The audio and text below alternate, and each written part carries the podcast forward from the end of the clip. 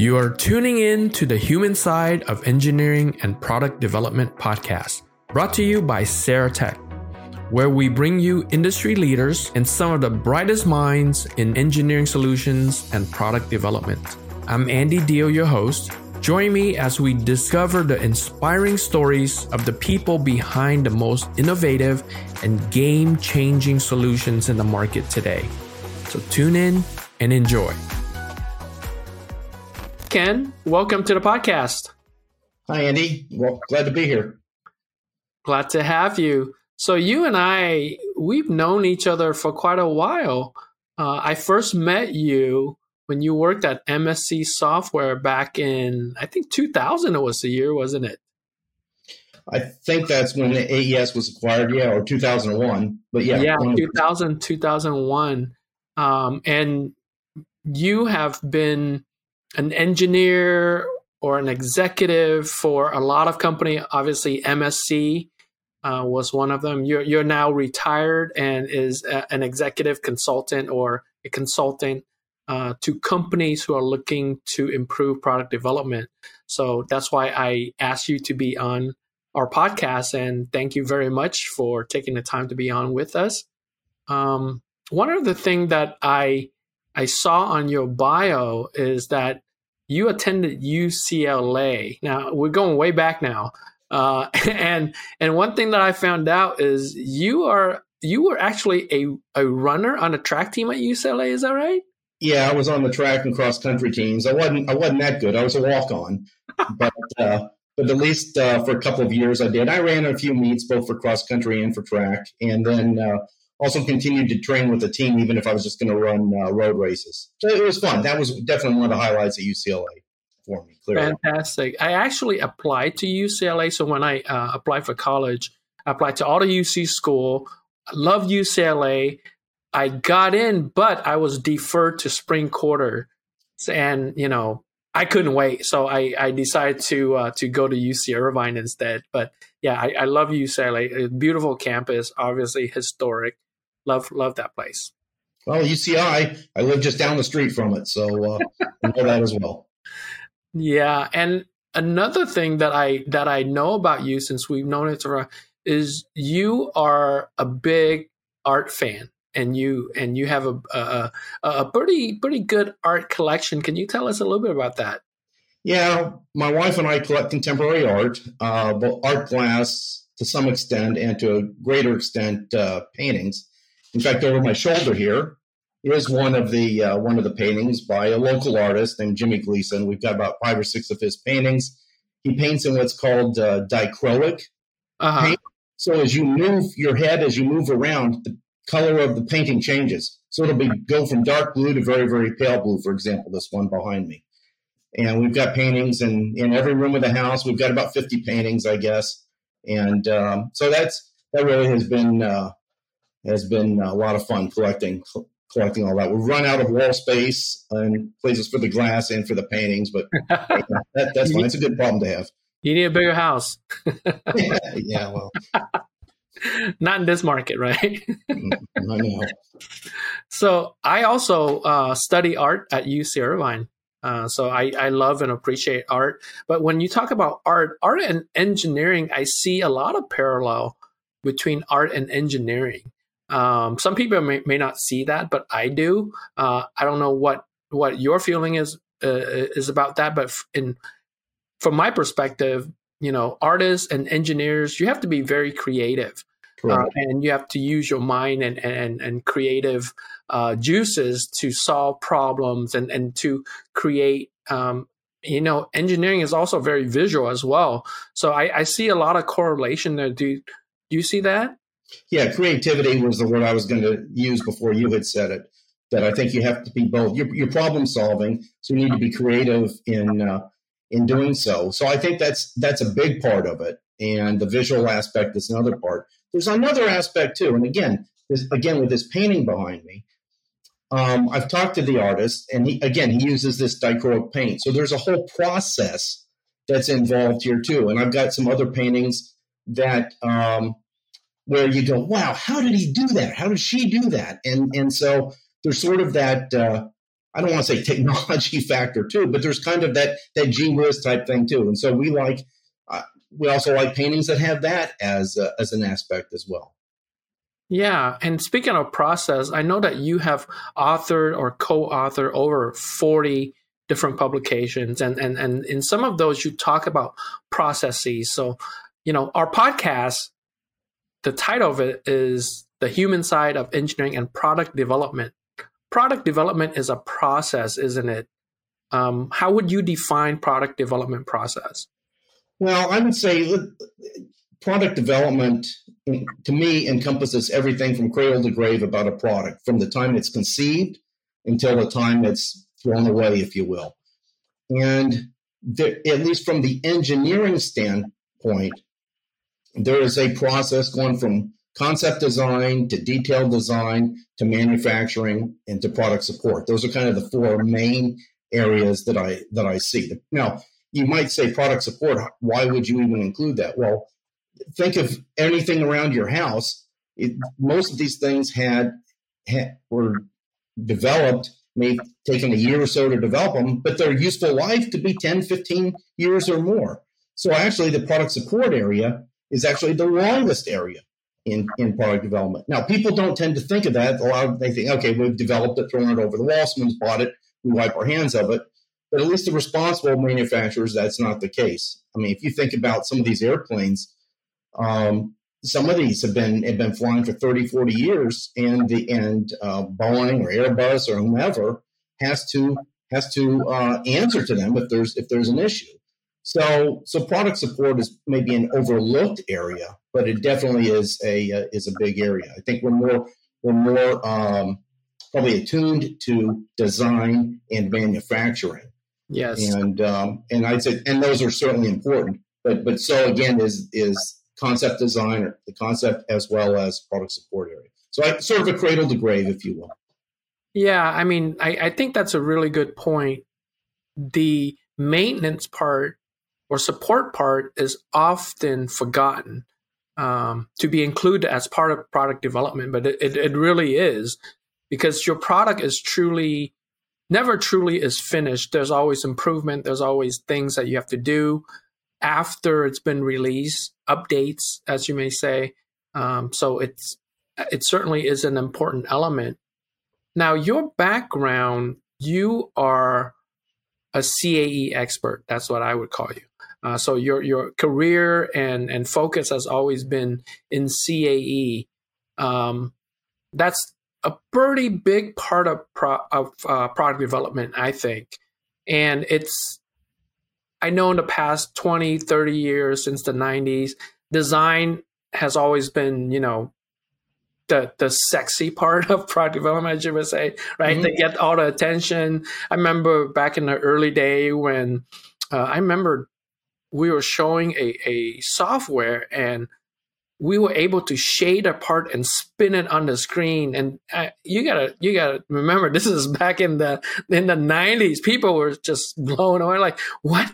I can't believe you can do that you know? But it's all the the pretty pictures are nice but i think the analysis or simulation part of the process is very important as well.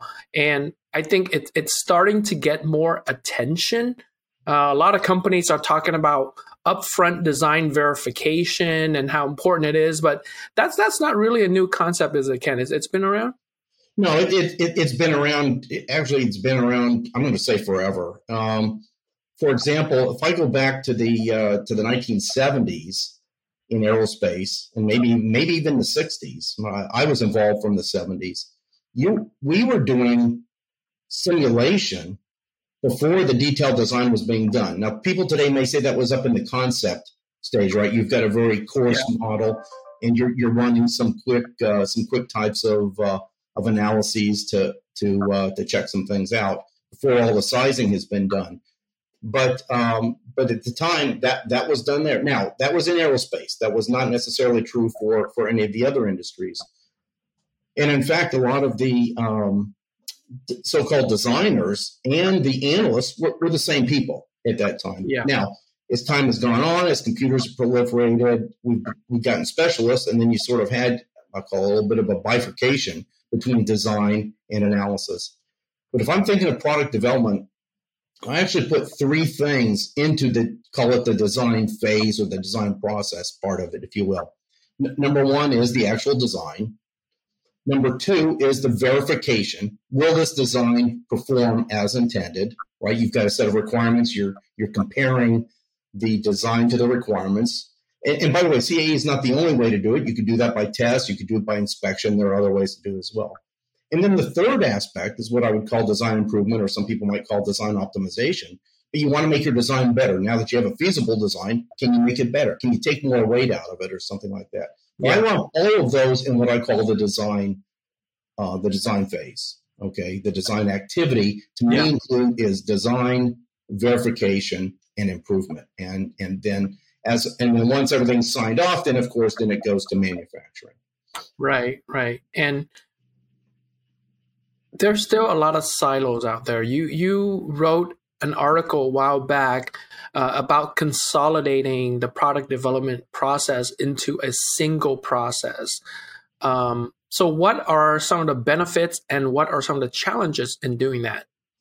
So, I think I think the benefits are that you you take a holistic view of your of your product. Again, from concept through support. Okay, I think we've all we've all been a little bit frustrated with having products after we bought them, we've had some problem with it, and it's a pain dealing with support, or something breaks, or whatever, or you wish it had been designed better so it wouldn't have broken. But it, but at any rate, I think having that holistic view will help you make better products. And and I can point to there are companies that do that. For example, in uh, the defense companies, you have you have these program managers, right? You may be the JSF program manager. He or she wields all the power across the whole thing, cradle to grave, for that product. But you go to many other companies, and that's not the case. You've got your you've got your design group, you've got your manufacturing group, you got your support group that may even be off to off to the side or something. Yeah. And so I think you've got then in that case the challenges you've got are the handoffs from the groups, and it's not just.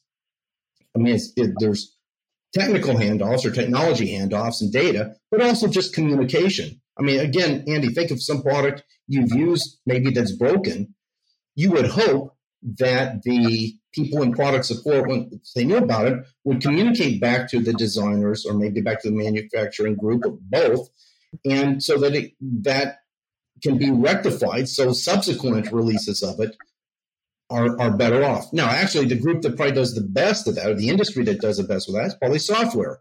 Mm-hmm. Right? We're always in, in software. You've got your support group, and they're always feeding things back to software development or to the product managers or whatever.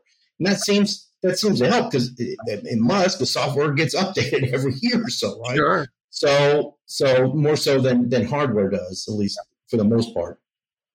Yeah. So the challenges then become these these uh, fiefdoms or these silos, and how do you how do you overcome that both by technology and by human interaction too? I mean, for example, you mentioned earlier um, about going say from CAD to CAE. Okay, right. again, I consider all that part of design, but still, okay, they are often separate groups within within engineering. Right. And I know there was one company that actually solved that by, and they had the same issues everybody else did. You know, the the CAE guys are analyzing the wrong version of the of the design. By the time the CAE is done, the design's changed five times. I mean, all this stuff. And yes, technology will help with that. But this one company said, okay, forget it yeah, we'll do whatever we can technology, but we're going to seat the people together. We're going to put them side by side physically. Now, this obviously is years before COVID, right? but but they but then then they became responsible for the design and the verification aspect. So call it an, an analysis verified design. Both groups were responsible for that. So they worked together to do that. That was not a technology thing. That was that was a, a human thing or organization or whatever you want to call it. Not every company has that that option. Companies uh, outsource different things. You've got supply chains. I mean, it, it, it is more complicated than just being able to seat people together. But that's one example of how people have overcome that. Yeah, I mean, thinking of COVID now, a lot of companies have people across the world and gone are the days when you have everybody in the same building or same space. So how does that add to this to this challenge, Ken? Because I, I I see that as a huge obstacle sometimes in engineering, and and how do companies overcome that? Well, I, I first off, it is a challenge. I mean, even even people, you've got different languages, you've got people in different time zones. I mean, even even in Southern California, you've got people just spread around Southern California. So it just doesn't matter whether you're across the country or next door if you're not physically co-located it's an issue. And and I think that's the human aspect of the communication that gets lost. And I think you really have to strive to try to to try to get that. You know, we're not standing around the water cooler anymore. Right. Use that analogy. So so I think that definitely is a challenge. Now, part of the way you can solve it, I think some of the technology things will help where you can have uh, things like uh, markup on your drawings and things like that so you, or you can get on share the computer. I mean, all that stuff helps. But frankly, I think it becomes a mindset, Andy. You just have to tell yourself you're going to do it. At um, at Siemens PLM, or I guess DISW now it's called. Yeah. I had a group. We were the, uh, CAE pre-sales and um, and business development, and I was in California. Everybody else was in the East Coast, and almost everybody else. So yeah, we were all dispersed, but we had to make up our minds we were going to communicate and we were going to pick up the phone and do it. Email was not enough. I'm a big email fan, yeah, but that that that's not enough. And so you had to, you definitely had to communicate. And any meetings we had were pretty much about communication, making sure that everybody sort of knew what everybody was was doing. Not not the most efficient, but again, I think you have to put your mind to it. So I think with COVID and the challenges that's brought, Andy, I think people have got to take the extra step to communicate with their with their colleagues and their peers and whatnot. And um, and I think company I think companies are trying to do that. I think most of them are. Yeah, I mean, ideally, the concept of collaboration is very attractive, right, on paper. But as we all know, collaboration is difficult. True collaboration, you have to have the infrastructure, you have to have, uh, as you mentioned, the willingness of people to engage. Uh, we spoke earlier about silos. Just be, due to people's job function, location, natural silos are created. And it is a huge issue, I think, uh, in the industry, not just our industry in engineering, but I think in every industry. Um, there, there's just a, a, natural tendency for people to be, um, you know, it's us versus them, even though you're in the same company. Yeah, uh, and, yeah. and specializations too, Andy. Right? So yeah. you want to be, you want to be, um, you're proud of your specialization, yeah. and, and you want to, you want to do that, and you may, you may run your task and optimize things for your task, but in the context of a broader process, that might not be uh, a good thing. For ex- let's let, us let us stick with for a minute with uh, CAD and CAE. Yeah, and um, I know there was one company years ago. The uh, the designers, because of the union, they somewhere in unions, the designers were not allowed to run any analysis. So, and by the same token, the analysts were not allowed to touch any CAD.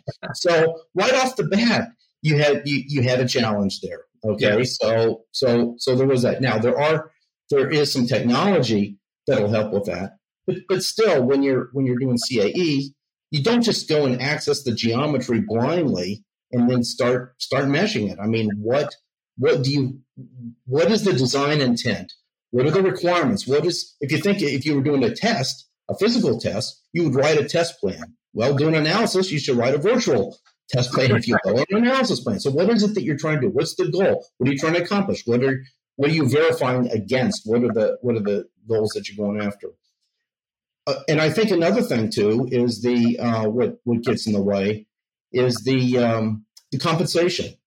Hmm. And so, for example, the des- the designers may be compensated with how many designs they can put out, how, how many how many drawings to use right. to put out. Right. But yet, if your design is not, I'll call it watertight, if it's not a thing that can be meshed then the analyst has to spend his or her time trying to zip it up and figure out how to how to be able to make it or adopt the geometry so it can be meshed. But then, so you would think that from a process standpoint, just for that alone, if you if if the both the um, designers and the analysts were compensated on analyzed designs or verified designs as opposed to the number of designs that get done in any unit time, then I think that would be better off. That's just a small example, yeah. but, but it's a very it's a very uh, it's a very big example of what does go on today. Yeah, if you were to start a brand new engineering product development company, what would be the most important thing for from your point of view um, to look at to implement a process that is um, efficient and effective across the organization, especially for growth? How, how would you do it? Well, first off, I, I would I would step back and I would I would probably look at uh, two different aspects, but both would be tied, and I would have variable compensation tied to that. So, for example, um, I would incent the people from, who are doing the, the concept, who are doing the design, which includes the analysis, and the um, and the manufacturing. I, there would be incentives based on based on like getting the products out and how well the products perform. Then I would probably have a second incentive that had to do something with product support, just because that's that that is a longer uh, time period, and yeah. and so I would start with common Actually, I think the second thing I would have would be the common incentives. The first thing I would have would be the goals. What are the goals? What is it we're trying to do? And yes, here as a company is what we're trying to do, and you're you're and this is what we expect each of you to do. I mean, you mentioned you mentioned uh, at the beginning of this about uh, UCLA and that I was on the track and cross country teams uh-huh. there. Okay, track and cross country is an individual. They're individual sports that things are added up at the end. Okay, right. so so in track, the guy running the 5K is not going to help the shot putter, and the shot putter isn't going to help the high jumper, who's not going to help the triple jumper, right? I mean, right. you do the things, you add up your marks, how you score, that's it. You're on your own. And you hope everybody does a good job. Basketball, on the other hand, is not that way. You've right. got you've got to all work together. I think we need to make business. If I was doing a make building a product development company, make it more like a basketball team than a track team. Right. No, that's that's a great analogy. Uh, teamwork, right? It's it's always the key. Now, what if you are not starting a new company? You are an existing company, and we know a lot of them out there that have issues or have problems with product development, whether they want to admit it or not. Uh, some companies succeed in spite of the issues and mm-hmm. challenges mm-hmm. that they mm-hmm. have. You know, um, how would an existing company approach solving or consolidating their product development process? I think the first thing I would do would be to look at the process, understand for each person what he or she does and what the inputs are to that function and what their outputs are. And so start mapping that, if you will, and try to understand, and then try to understand where the biggest gaps are. And I would not try to, to boil the ocean there. I'd try to solve a few gaps at a time. I would come up with some type of process improvement proposal that looked at the at the bigger issues to solve, or at least uh, of the multiple issues to solve, and yeah. try to knock those off um, one at a time. I might actually start with some of the simpler ones first because you want to get some wins under your belt, if you will, because there's no, nothing breeds success like success. So sure. you want to be able to show people that the pain of going, if it will, and, and people don't like change, so they'll consider it a pain. Doesn't matter what the change is, by the way, they'll consider it a pain. So you want to show them that there's benefit to be gained by this. So, so start with some of these. Don't try to, again, don't try to optimize the cradle to grave process, but look at specific um, handoffs or interactions from some typical from some areas. So again, from CAD to CAE, for example, okay, would be one. I mean, another big one, of course, is going from from design to manufacturing. Mm-hmm. Um, or another one, frankly, is is getting feedback from people in the field, or you know, in your product support phase, getting that information back to um, to design and to uh, to manufacturing, so they can do better if they if they update the uh, the product. So those those would be some of the things I would do, Andy. Is I would understand the process, but uh, as far as implementation, I would I would bite off a few things first, and then try to try to work work from there. Because I think getting some incremental progress is better than waiting years to, to solve everything because it probably ain't going to happen because of human nature. Yeah, ab- absolutely. Um, I, I think you mentioned just the integration or exchange of data between design and CAE. Um, it seems like every company should have that nailed down by now, but reality is it's not, is it? There's, no. there's still a lot of inefficiencies out there. Yeah, there still are, um, and and CAE, and, and I think maybe it's the maybe it's the more conservative tends to be the conservative nature of engineers. You don't want to bless something until you're 200 percent sure that it's right, and by then the design has changed three or four times, perhaps. And so, so what did you do? So I think I think technology helps, but again, I think close communication can also help. I, I think some other things that will help, frankly, is having the designers. I, they could do some upfront analysis, but but you don't have to go all the way. You could just make it so that when they consider that their design is ready to be verified, that it has to be meshable. You could set it up so they could do the mesh. That would be a test for them on their side. And I think then that would that would make things a little bit faster. I think that that's a quick thing that could be done. As long as you're using the same geometry foundation, if you will, in your mm-hmm. CAD and your CAE, should be a no-brainer. And that would be one of the first things I would look at would be, and you could set it up with macros that are in software to be able to, to auto mesh. And if they can't mesh it, the designers can't mesh it, at least for, for some easy structures, you got a problem. And so, but the better people to solve that would be to des- solve that on the design thing, not on the on the analysis side. Yeah, and speaking of that, um, companies like Siemens DISW have created tools. I know in NXCAD there are templates and and uh, what you call wizards mm-hmm. that designers can use to do upfront design verification very easily, right? Yes, yes. So there's a stress wizard and a vibration wizard. Yes, that you could. So they could be trained. The designers could be trained to do that. I believe also the analysis group could also then write some macros to make to help automate some of that as well. And so there are some things that could be done. I don't think it's just one piece of things. I think if they could mesh, I think if they could use the wizards, I think there are probably some rules, or maybe some some design rules, there may be several different things. I don't think it's going to be one size fits all. That's gonna that's gonna make things better. But what your goal should be to get a verified design as quickly as possible. That's going to save you time, and it's going to give you more time to do to do other things if indeed if indeed you you've got uh, can use that more time. Yeah, that's some great advice.